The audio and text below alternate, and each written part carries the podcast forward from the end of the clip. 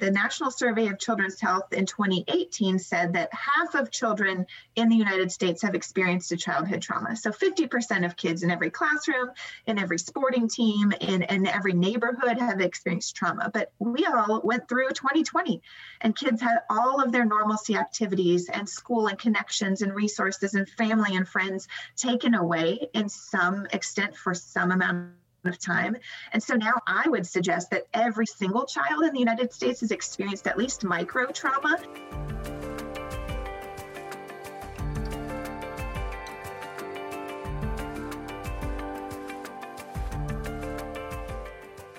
Welcome to the Nonprofit Podcast Network. Our purpose and passion is to highlight a nonprofit organization in each episode, giving that organization an opportunity to tell their story in their words, to better inform and educate the respective communities they serve, as well as providing one more tool for them to share their message to constituents and donors. Our goal is to help build stronger communities through shared voices and to both encourage and support the growth of local nonprofit organizations through podcasting. My guest today on the Nonprofit Podcast series is Tiffany Loeffler, founder and executive director of The Alliance, defending the cause of kids and families. And what that really means, The Alliance, is what we're about to hear as Tiffany explains a most unusual story that brought her to the place she is today. Tiffany, welcome. Thank you, Jeff. So could you do me a favor? Tell me a little bit about what led to the intention to adopt two Haitian children? Absolutely. Well, I, I grew up in an amazing family um, where my parents have been married for over forty years and just had a really enjoyable and memorable childhood. And when I realized that other kids didn't have that, it just shifted something in me to know that I'd really like to adopt. That was plan A for my husband and I. And it turns out after the two thousand ten Haitian earthquake, we both had the opportunity to go in country very early on. And we were supporting people in tent communities. And my husband got to go back to Haiti and was doing food distribution to orphanages. And that's where he ended up meeting our kids. And so adoption had already been on the table and in conversations early in our married life, and then just really fell in love with our two kids when they were very little. Well, that's an incredible story, and certainly one that not very many people could tell. Yes, it's been a unique experience by far. So not only did that lead to the adoption of a couple of children, but the Haiti experience really led to the development of the Alliance as well, correct? Absolutely, yes. So my my heart was just broken for all of these kids in orphanages globally, but I also realized the same thing was happening right in our own backyard. We all know that there's broken commitments and broken relationships everywhere, and divorce is happening all the time, and, and kids that are experiencing childhood trauma and not growing up in safe, loving environments. And so the, the foster system is, is a perfect example of that here in the U S. And so I just started becoming an advocate for kids without a voice and kids without a family. And so that actually started first at our local church. My husband and I started a foster care and adoption ministry where we wanted everyone in our church involved. We felt like from kids ministry all the way up to, you know, the retired community, there's something everyone can do. And so through that, I created amazing connections throughout Placer County with agencies, with nonprofits, with other faith-based organizations that had support groups, and just started piecing together this, what I call the thousand-piece puzzle of what, what does our community need to provide to make sure that kids are safe and that families are supported. And so that's really what the impetus was to start an organization called The Alliance now that really, really is defending kids, protecting families, fighting for everyone to feel like they have that stable base. And that's actually a great transition to the next question of maybe a better explanation of The Alliance. So uh, unlike an organization that maybe serves a specific cause or need, it appears that maybe you're more of an aggregator of nonprofits with similar missions and sometimes maybe even competitive. Can you speak to that a bit more to help me understand the collaborative nature of what it is you're doing? Absolutely. The Alliance is a network of agencies, nonprofits, professionals, community service organizations, and churches that are actively in the space of supporting vulnerable kids and families. And we knew that there was a lot of amazing resources already here, already in the greater Sacramento, already happening, already available, But what I was noticing over and over again was that organizations wouldn't necessarily know what others provided or what others were doing, or there was quite a bit of competition because all of these organizations, they need a base of volunteers and they need donors. They need funds to help advance the programs that they have for the community.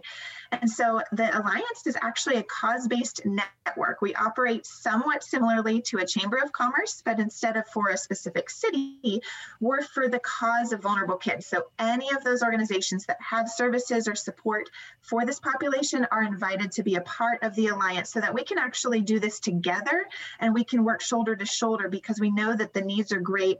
And when we can cross-refer people, um, you know, housing's need, sometimes food's a need, sometimes support and, and, and encouraging people like mentors or advocates are a need.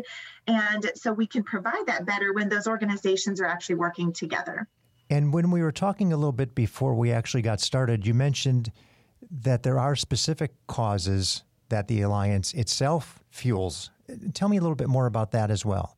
We want to look for gaps in the system. And so one of the beautiful things of having this cohesive group of over fifty organizations is we can see what resources are available and we can plug people into those, but we also see where there are gaps, where there's training or resource gaps or where there's needs that need to be met, whether they're volunteer needs or donation needs or what services are just not easily or readily available to kids. And so that's one of the areas that the Alliance gets to step in and create programs, create services to provide directly to kids and families. And so one of the, the my, one of my favorites is our area needs database. All of those agencies and nonprofits we partner with, they have regular either staff needs or needs for the family they serve. And so we get to actually promote those to a community who is wanting to look for ways to find purpose or give back. And then we just make great connections. And so our last year alone, we had eight thousand seven hundred needs, items donated through the Alliance that went directly to all of our partners in the community, meeting the needs of kids and families. That's incredible. And that clarifies m- my misunderstanding, actually. And I'm sure many people's, when they think of an Alliance, it's a group, but you serve dual purposes. We are a bridge. We actually, we know that there's this great need in our community to support vulnerable kids. It's greater now than it's ever been because the National Survey of Children's Health in twenty eighteen said that half of children in the United States have experienced a childhood trauma. So fifty percent of kids in every classroom, in every sporting team, in, in every neighborhood have experienced trauma. But we all went through twenty twenty and kids had all of their normalcy activities and school and connections and resources and family and friends taken away in some extent for some amount of time. And so now I would suggest that every single child in the United States has experienced at least micro trauma. And so we need a whole collective community that can come together. So again, the Alliance is just the bridge. We know that there's great needs in our community and we're inviting community members that might like to help and become support systems to serve with those agencies and nonprofits on the front lines. Who are some of the organizations that participate in the Alliance, and what would they say is the benefit of being partnered with you guys? Absolutely. We partner with foster agencies like Lilliput and Coindinia Family Services and Stanford Sierra Youth Solutions.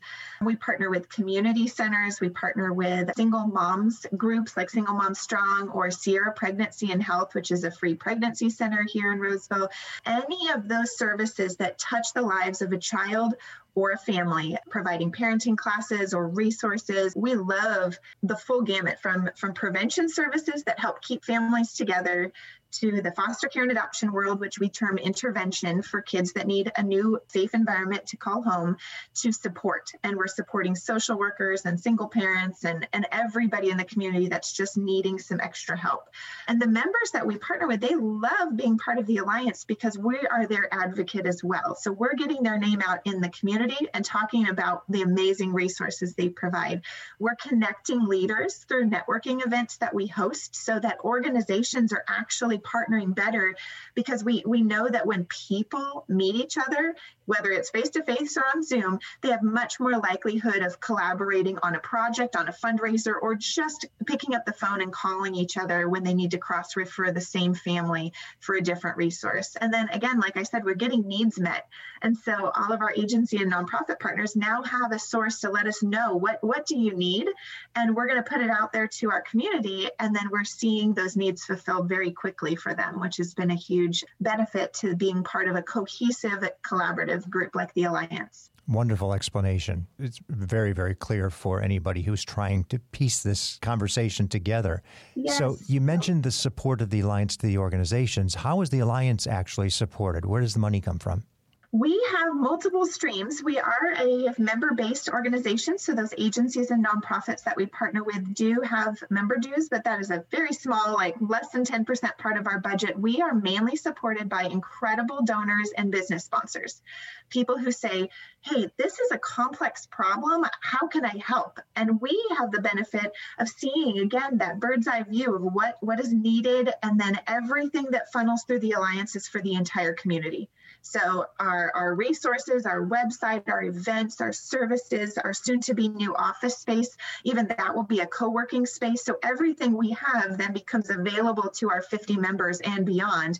And we're we're bringing community members in. We're teaching free workshops and classes. And so everything donors and business sponsors give is really helping a much larger population. So we have some amazingly generous people that support the Alliance. And embedded in that answer, you answered another question I had. You said fifty members, which is, that's an incredible group of people. That's a lot of yes. different agencies involved. Yes. Yeah. Over, we've, we're five years old. We launched this in twenty sixteen. We just had our fifth birthday in April, and it's been amazing to see people setting aside either personal differences or a, a lot of organizational leaders are absolutely focused on their mission, which is why they're so excellent at leading their organizations. And so we're just asking for them to, to expand their vision just enough to see what's going on right around them and inviting them into those collaborative conversations. We just host a think tank this week for a nonprofit that would like to start a sports program for foster youth, but they don't know anything about the foster care system.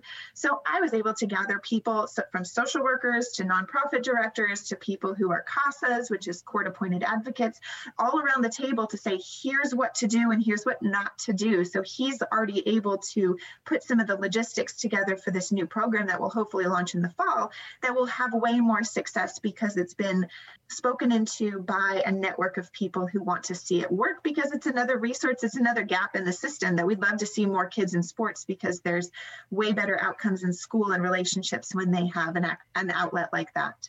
Especially post-COVID. Yes, absolutely. When we can get back together in person and it's outdoors and there's less restrictions and oh, they have a coach that's cheering them on. There's nothing better than being part of that team. Totally agreed. So what are some of the goals and objectives, let's say, that the organization has, and, and on those measurables, how do you gauge your success? We have four goals. Our first goal is unity. We want all of the organizations in our greater Sacramento area and beyond. We've partnered actually throughout the nation and in Canada since of, since COVID, because several of our resources went online, and I'll share more about that in a minute. But we want organizations specifically in Sacramento County, Placer County, Yolo County, and El Dorado County working together. So wins there are, we host quarterly networking events, and we love it when our organizations come together. They're changing business cards if we're meeting in person. And they're emailing each other after a Zoom meeting, and they're just getting to know and be in relationship with each other. So that's a huge win. We've seen some beautiful stories come out of that, where some of our members actually co-host fundraisers and split the proceeds three or four ways, because they all realized they were hosting a golf tournament or a five K around the same time anyway. So they're doing it together instead of separately now. And other organizations that might have um, gotten an overabundance of supplies, like one of one of our groups um, got a bunch of diapers and didn't have enough storage. And so immediately picked up the phone and called two of our other partner organizations who serve little children. And so now they're immediately dispersing those diapers to someone else instead of hoarding them. You know, we just, mm-hmm. we're seeing sharing of ideas and sharing of resources happen like they haven't happened before. So that's huge. Our next goal is to connect families in crisis with resources. We know that a family in crisis cannot even fathom the, the, the amount of information that's out there on the internet of where to go and what to do and who to talk to. And sometimes it just becomes so overwhelming. And so families in crisis can contact us if they are in need of a counselor, if they're in need of a housing program, if they're in need of resources for their kids. And we can plug them in with all of the organizations that we actually know personally and send those personalized introductions or the personalized phone call that connects them right with the resource manager or the operations manager at those organizations, as opposed to just, you know, sending a website link. And so we just feel like those hand-holding opportunities when someone's in crisis, we've all had crises of our own, and we want somebody to just walk through it with us. And so we're doing that for families in our community. Next, we know that serving vulnerable populations is challenging. Parenting my own kids has posed its its unique situations and challenges because of their past trauma, and, and the same is true for kids in the foster system. And so we equip individuals and groups who want to serve this population. We know that there's some extra special tools and parenting strategies and resources that can be used. So we actually have workshops that we teach in person. We have, we just launched in February an online learning center, which we're so excited about, where we're actually pre-recording content for families to watch at home. So our first arsenal of four courses is available now, and it's all on trauma-informed care for different populations of kids. And so people can get resources at the touch of a button, which is awesome. Our next and our final goal is mobilization. We feel like the whole community could do something to help kids and families. And so what does that look like? So some people will call us up and say, hey, I want to help, but I don't know where I fit. And so then we have questions and conversation with them about what their availability is and what group of kids they like to work with and what, you know, maybe what skill sets or job experience they have that could be really beneficial. And so we're helping plug volunteers in with the right organization that really fits their, their talents. We also mobilize people through that area needs database. Like I mentioned, we had a huge group of people serving from home at, during COVID because they were just meeting needs at the click of a button. You know, they, we had Amazon wish lists, and we had other opportunities to give virtually, like giving gift cards to social workers or food for families around the holidays. And able, being able to do that and feel like you're supporting your community even from home is a fantastic thing.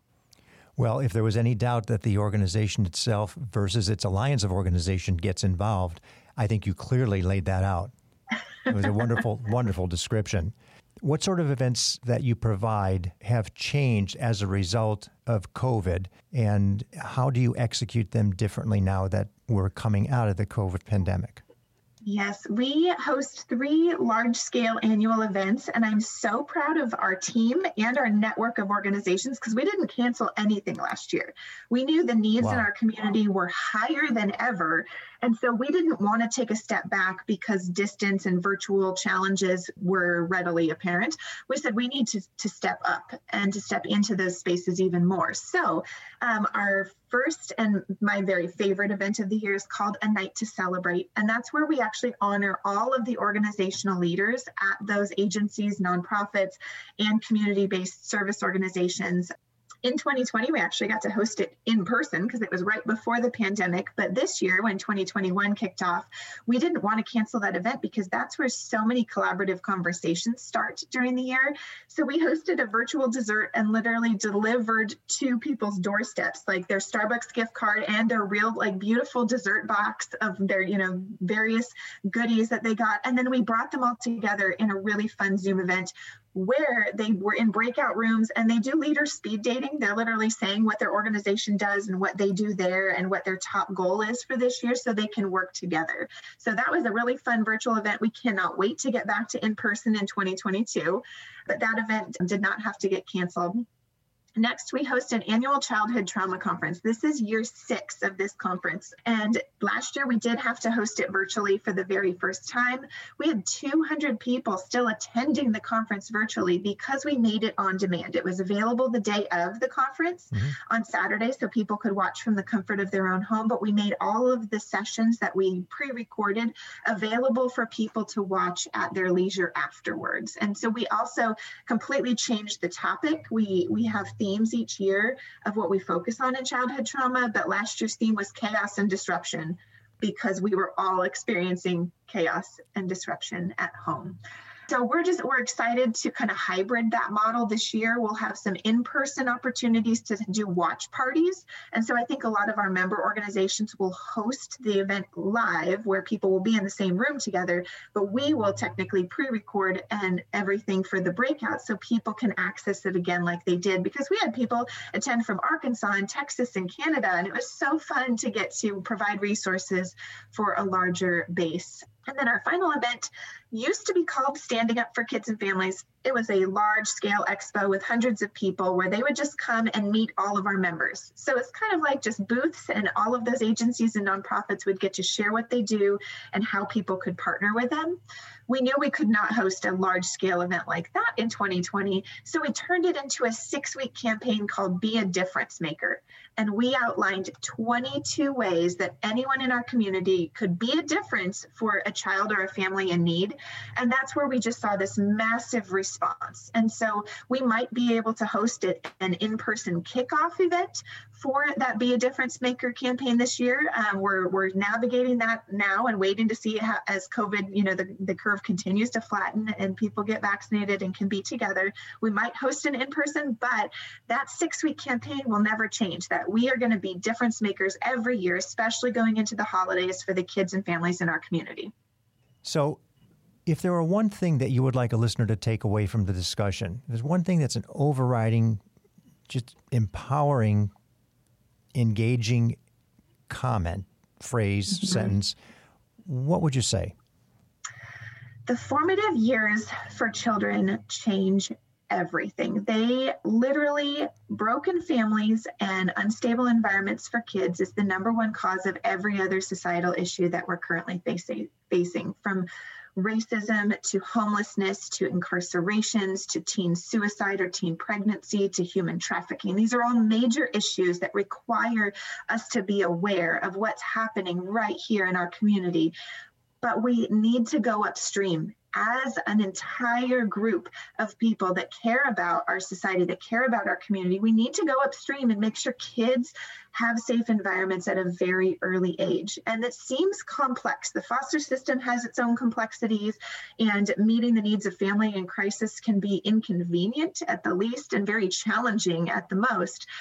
But at the same time, this collective response, if we mobilize an entire community of people who are looking for ways to serve the kids in their neighborhood, to serve the kids in their, their classrooms or in your workspace if you work with kids, to, to meet the needs of a family, even if it's delivering a meal or a gift or a phone call where you're just bringing encouragement. When we respond as a community, we can see lives transformed, and we can see just, just statistics change literally in all of those other societal areas. And so I just encourage people to stop and think about your own childhood. What were your wins? What things did you love? What what appreciation do you have for the parents and the environment that you grew up in? And how can you bring help and hope to other kids and families? I can't tell you how many times the, the people who are engaged in their organizations, the passion for their cause is always part of our greater societal issues. And mm-hmm. they're all right.